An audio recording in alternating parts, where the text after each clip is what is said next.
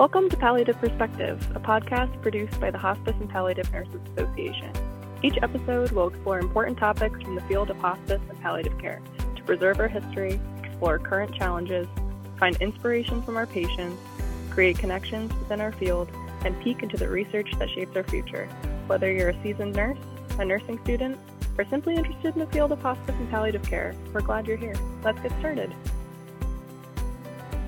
Hi folks, welcome to Palliative Perspective. I'm your host, Erin Holder. On today's episode, we're going to explore the Death Cafe with our guests, Deb Bershad and Shari Alton. Welcome to the show, Deb and Shari. Thank you. Thank you so much for having us today. Can you both introduce yourselves and tell us a little bit about how you got involved in hospice? I'm Shari Alton, and I have been an RN since 1983. I was a CNA and then an LPN and became an RN long ago. I've done a lot of hospital nursing, various things from endoscopy to babies to chemical dependency and more. I've been burned out 3 times in my career, and about 20 years ago, a friend of mine who was a nurse said, you ought to try hospice. And I thought, oh, that's so sad. I don't think I could do that. And the people in my life just encouraged me to put in an application at Hospice of the Valley. And I did, and I got hired. And the first 6 months, I cried a lot because my grandfather had just died and I didn't quite have perspective.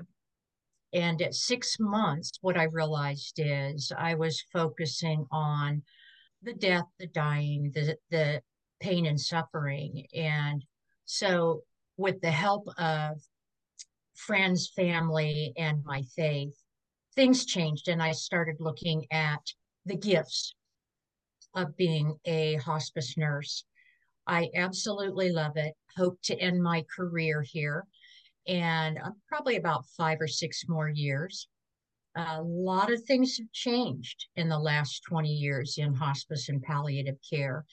And we have very forward-looking leadership, and I love what I do. Hi, I'm Deb Bershad. I too am a nurse with many years of varied experience in the acute care setting, about 30 years. And in 1988, I had the privilege of organizing and delivering a patient-centered conference. And that was a career-changing event for me because it showed that working with a committed team who is focused on the patient's goals can literally work miracles. This gentleman had been in the hospital for over 3 months. He kept bouncing back from intensive care to our unit, was a med-surg cardiovascular unit.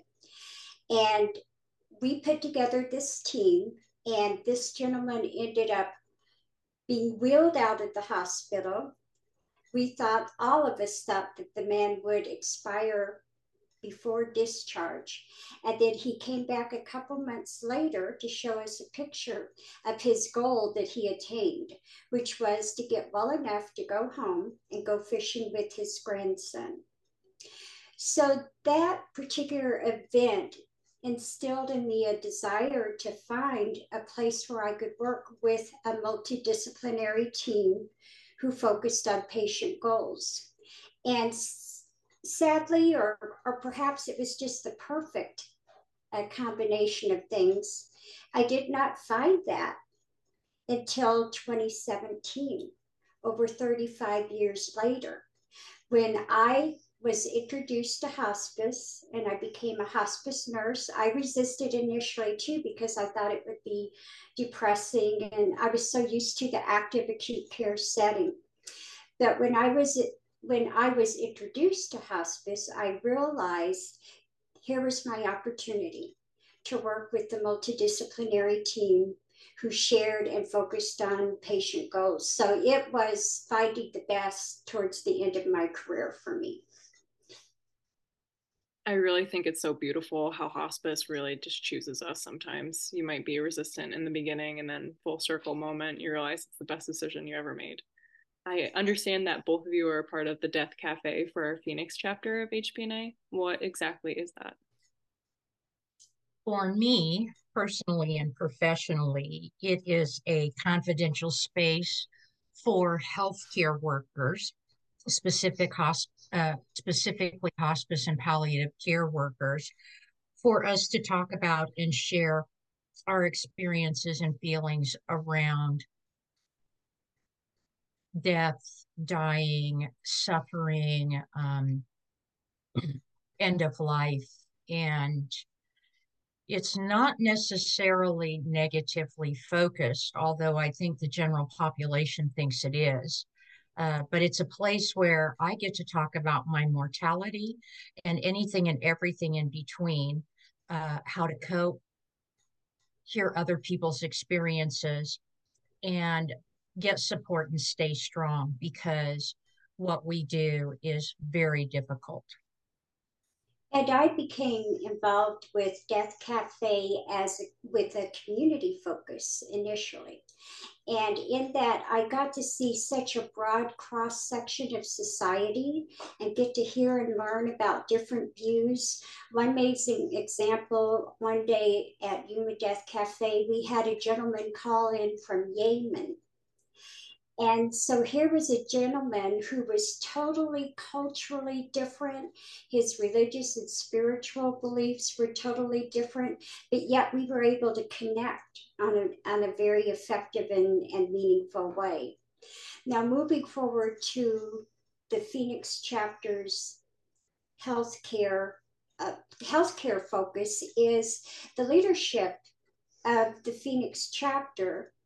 Certainly, like every other leadership of chapters in the U.S., recognized what a tremendous change had come about with the beginnings and the way that COVID played out.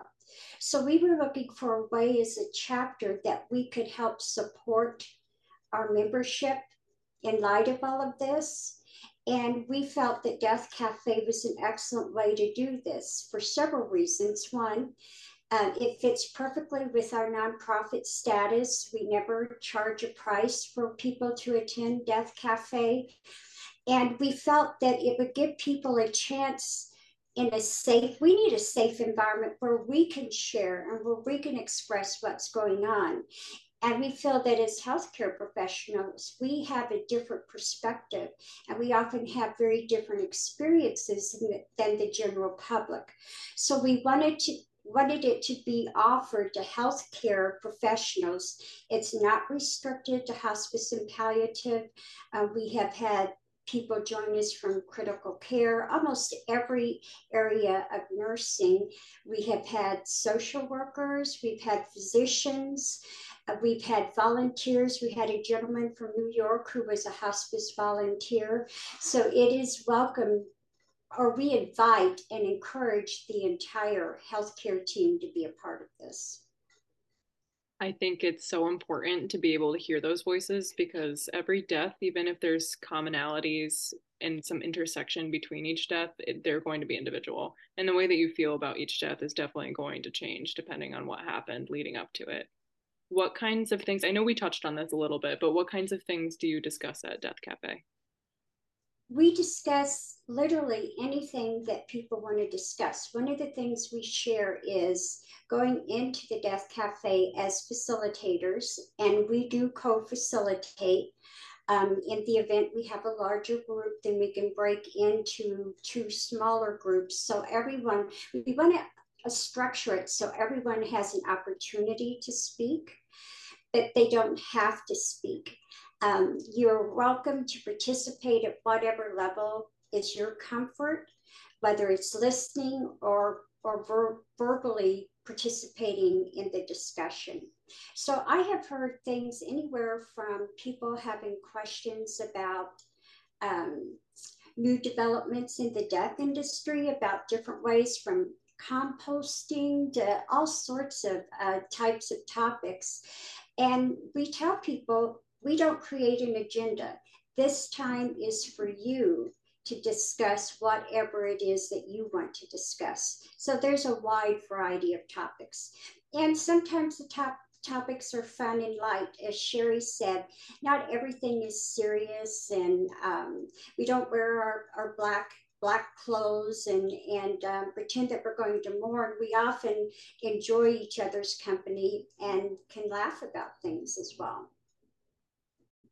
One of the things that I have heard is that, and I've even witnessed it around me in the general population, we're death phobic, we're afraid of death because we've not come to terms with our own mortality, and we're death illiterate.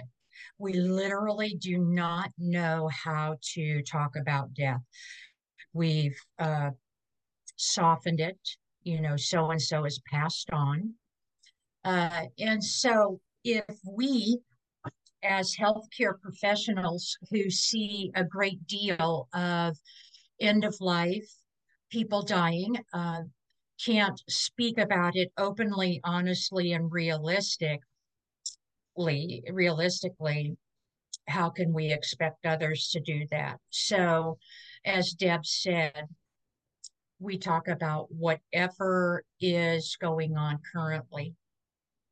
It sounds to me that you have a really inclusive space that's giving voices to what we're afraid to talk about. I think that one of my favorite things to say about hospice is that there's a lot of life to be lived on hospice. And I mean that for the healthcare workers too. We work in death, but you also get to see all of the beauty and all the life that comes from death. So I'm so glad that you have that and that you're able to go there. And I'm sure you've made a world of difference for the different people that have joined. How has Death Cafe specifically benefited you? Well, as a nurse that's been burned out 3 times in my career, you know, it's very difficult watching people suffer, whatever that means, whether it's physical, emotional, spiritual, anything. And I have to acknowledge my feelings about that. And I have to have a safe place to do that. You know, I can't just come home at the end of the day and talk about it with friends and family. I need people that have been there on the front lines with me and understand and can relate and can support and say, yeah, I've been there too, because we are all in this together. So, you know, moral distress, compassion fatigue, burnout. Death Cafe for healthcare professionals helps me stay strong. And I recently read, I believe that nurses, with the exception of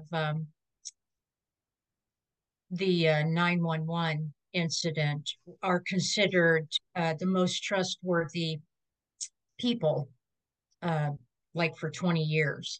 And I need to be able to be me with people that understand that nursing, the nursing profession is difficult at best, especially with the demands, the busyness, the teamwork, and with the healthcare system that we have in America today. And so I get support from peers. I give support to peers. You know, sometimes I just listen, and that is enough. And I don't have to be anything. I don't have to be strong. I don't have to be professional in Death Cafe.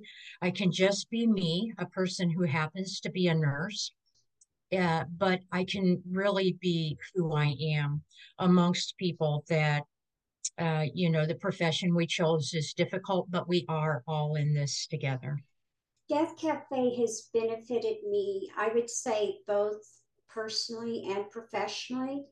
I have been surprised looking back at some of the conversations, and one of the things I think having this space defined is it encourages us to slow down for just a moment and to really think about the topic at hand and reflect on what's going on. that's how I think we tap into our inner wisdom in dealing with these difficult situations. I have been amazed at the additional insight I've gained into my personal past grief experiences, whether it was the death of a former husband or a parent. I have continued to grow and to learn from those experiences and sharing them in Death Cafe years later. It helps me professionally in that, you know, I think we have a tendency, perhaps some of us as healthcare professionals, particularly at end of life, we might have a tendency to say, oh, why do I need Death Cafe? I deal with it all day long, every day, and I'm doing quite well. Thank you very much. But yet, we do need time to process. It is healthy for us to examine and to look at our own personal views and beliefs, because if we don't, they oftentimes get in the way of us being most effective in our role. So again, that free space, another area where I have been surprised that it has helped me in my role as a hospice nurse, is in Death Cafe, we honor silence. We honor, we give people time to be silent with their thoughts, because we recognize, even if as healthcare professionals, it's not always easy. In fact, it's often difficult to talk about these things.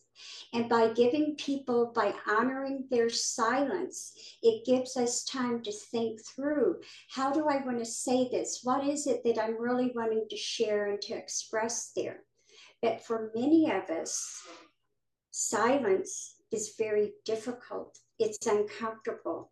We are there to help. We want to jump in and offer solutions and ideas. So I've been very surprised, because that honoring silence has helped me so much in better listening to and with my patients and families that I serve. I think that all those reasons are plenty for people to feel convinced to go over to Death Cafe. But generally speaking, I do really think that strength and professional excellence comes from recognizing those feelings instead of stifling it, seeking that connection. We stress about treating the whole person in hospice. And as Shari had said, whatever that distress means to them is what that suffering looks like, but then we don't have that kindness for ourselves. So we will take those emotions and shove them in a box, and we won't talk about them, because we can't go home to our families and just trauma dump on them about our days. We're so used to holding space for others that we often feel like our emotions are way too loud to have them held by someone else. So I think that this is an excellent avenue to just shout if you need to. And I think another thing is, this is certainly true for at least the community setting. One of the things I love about being a hospice nurse is getting to go into patients' homes and having some flexibility about how I will arrange my day and all of those sorts of things that I'm going to do. But again, we are somewhat isolated too. Those are the good things, but we're very independent practitioners in hospice care. We have this great team that we come to, and we're great at discussing what's going on with our patients, but we so often we don't have time, or we don't have a venue for discussing these things at work with our peers. And a lot of that, I think, is because of the independent nature of the work that we do. We work as a team, but we're at the home working with the patient. So that can be a little bit isolating at times when we need that professional support, or we need to reach out to someone. Absolutely. I think that it's so important to have just a space that you know that you're going to have those folks that understand what you're talking about and are able to give you that connection and give you that space, even if it means that they're just honoring that silence, as you said before. I think that that is just as important as being able to say your piece. What have been the biggest takeaways for you from attending Death Cafe? For me, it has been no Death Cafe is the same. Just like every day I go to work, no day is the same. It's curiosity. It's shared vulnerability and a safe place to feel. It's support and supporting people in this profession, because we need so much support. I think sometimes we're looked at as being very strong. And I think strong also means being vulnerable, sharing our feelings in an appropriate and safe place with appropriate people, so that we can continue to have a thriving professional career and not have gone through school and then 5 years later become burned out and leave. So it's a sense of belonging, curiosity of what's going to happen tonight. And the other thing is, my mom died on hospice 15 years ago. My dad died in the ICU less than a year ago. Very different experiences. And as a daughter who happens to be a hospice nurse, you know, I'm out of my element in the ICU, and I don't want to have to be a professional there. And yet there was so much I didn't know. So I got to talk about that here. I got to say, you know, I don't know what's going on, and ask questions and just be me. It's also been amazing for me to see the dynamic of Death Cafe, how you can have a group of people who are very much strangers to each other, because we tend to see some repeat folks, but there are always, just as Shari said, as every Death Cafe, the conversation is different. We see different faces, and how quickly we can connect and share with each other on a very deep level is very amazing to me. I think that it's something that we don't get many other places. So for me, it fills a void. And it also feels good to me that it's a way of being positive. What we talk about many times is that by having these conversations, I can enjoy life more. I can enjoy my finite life. I could put some of these worries and these concerns behind me and look forward. It's kind of like when we try to talk to people about advanced directives. You know, we want them to do it. We want them to do it. And they struggle and struggle and struggle. One of the things we do our Death Cafe in Yuma is we do public workshops on advanced directives. And they will say, oh, I've put it off, I've put it off, I've put it off. I haven't talked about it, I haven't discussed it. And now that I've done it, I'm so relieved. I'm so glad that I've done it. Well, hopefully some of the folks who come to Death Cafe find some level of relief of being able to share this information rather than either denying it or holding it in. I really and truly subscribe to the concept of we have two ultimate truths in life, and it's death and taxes. And I do think that we need to be able to be more comfortable talking about death. And this seems like a really great avenue to have people express those feelings that they may have not done in a different environment. I know that we have talked a little bit about this not being a public meeting. Why exactly isn't this Death Cafe open to the public? Well, Erin, healthcare professionals have a bit of a different perspective, and, you know, things that we go through can be traumatizing to the general public.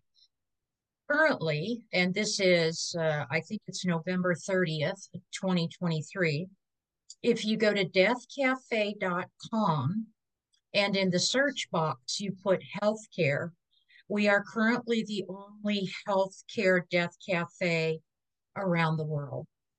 There have been others, but we're the only one currently. And we've had a lot of people from around the United States, not necessarily from another country. But people that come, you know, we learn culturally different ways that people deal with death and dying. And also, again, it's a safe space for me to be vulnerable and who I am as a human being that just happens to be a healthcare professional. The other reason we encourage it to be just for healthcare providers, obviously we're wanting that space for us because of our different dealings with death and our perspective. But I always wonder, well, what if somebody comes in and they're from the public and they don't? I hope that by sitting through that, we can't guarantee, you know, one of the requirements of Death Cafe is that it's free and it's open, and that everyone is welcome. So we can't prohibit people, but we're just trying to ensure that safer space for healthcare people to speak out. And then hopefully if somebody from the public does come, hopefully it might give them a little bit different perspective and think perhaps in a different way about how their healthcare workers are working around them. You know, Shari mentioned that was the Gallup poll on ethics and honesty. I like to add, we quite often talk about that it's been 21 years that we've been ranked the most ethical and trusted profession in the US. The way I first became familiar with this poll back in 2002, when I was deciding whether to come back to the nursing field after becoming burned out. The reality is we have been in the #1 position as far as trust and ethics viewed by the American public ever since we have been added to the poll. There was only one year that was an exception, and that was 9/11. And that year, the firefighters received that honor and recognition.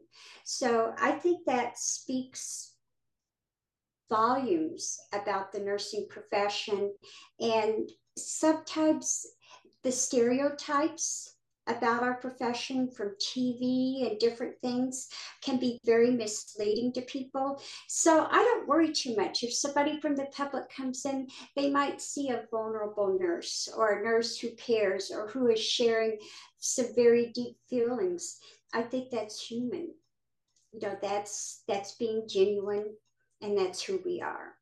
Thank you both so much for sharing. I think that it's important for people to understand why this is a closed meeting to some degree. We experience death so differently because it's in a professional capacity. For the general public, the death they experience is very intimate. And not that ours isn't, but it's a totally different relationship. And then they might have with their loved one, and the way that we view death is going to be different because of that. So, before we finish, before we end the show, I just wanted to make sure that our viewers very clearly know how they can get involved in Death Cafe. So would you guys be able to enlighten them? Well, Shari mentioned the Global Death Cafe, but those of us who are acquainted with hospice and palliative nursing, HPNA has, for many of the chapters, Nursing Network. Not every chapter has Nursing Network, but I would say the majority of them do. You could go to Nursing Network and search Phoenix Chapter Nursing Network, and that will pull up our website page, and you can just look at events and scroll down. So for instance, we do have, for chapter leaders, we have a Death Cafe coming up on December the 4th. Yeah, and it's what time? Yeah, I think it's December the 5th. I'm sorry, December the 5th. Yeah, my calendar went out of my sight just as soon as I saw that. But we are welcoming chapter leaders as an introduction to let chapters know about this. It's very easy to become a proponent of this. The Death Cafe site list all of the requirements. They make it very easy. You can post the meetings on the global site. You don't have to have a separate site, but we thought Nursing Network was a perfect place to post this, that most of our peers could access it.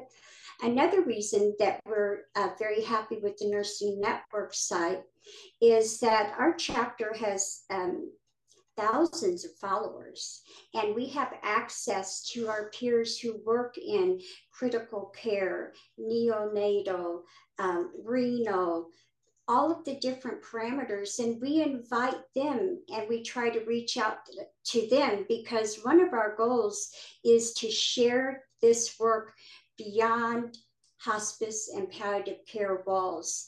Every specialty in nursing, I believe, could benefit by knowing more about palliative and hospice care and the benefits that it provides to our patients and families. Well, thank you both so much for joining me today. It was a privilege and an honor to chat with you and to talk a little bit further about Death Cafe. I hope that our listeners start to join. I think that it would be a great thing for more people to be able to openly talk about this. So thank you again, and I hope you both have a wonderful day. Thank you, Erin. Yes, thank you, Erin. And we welcome anyone and everyone who wants to check us out. Thank you for joining us today. We hope you found our discussion informative and engaging. Remember, the conversation doesn't end here. If you enjoyed this episode and want to support what we do, be sure to leave us a review and subscribe for future episodes. This helps us to continue to build our audience of listeners and dive deeper into the world of hospice and palliative nursing to bring you more insightful interviews. Have an idea for a future episode? Send us an email at info@hpna.org. For more resources on hospice and palliative nursing, be sure to visit us at www.hpna.org.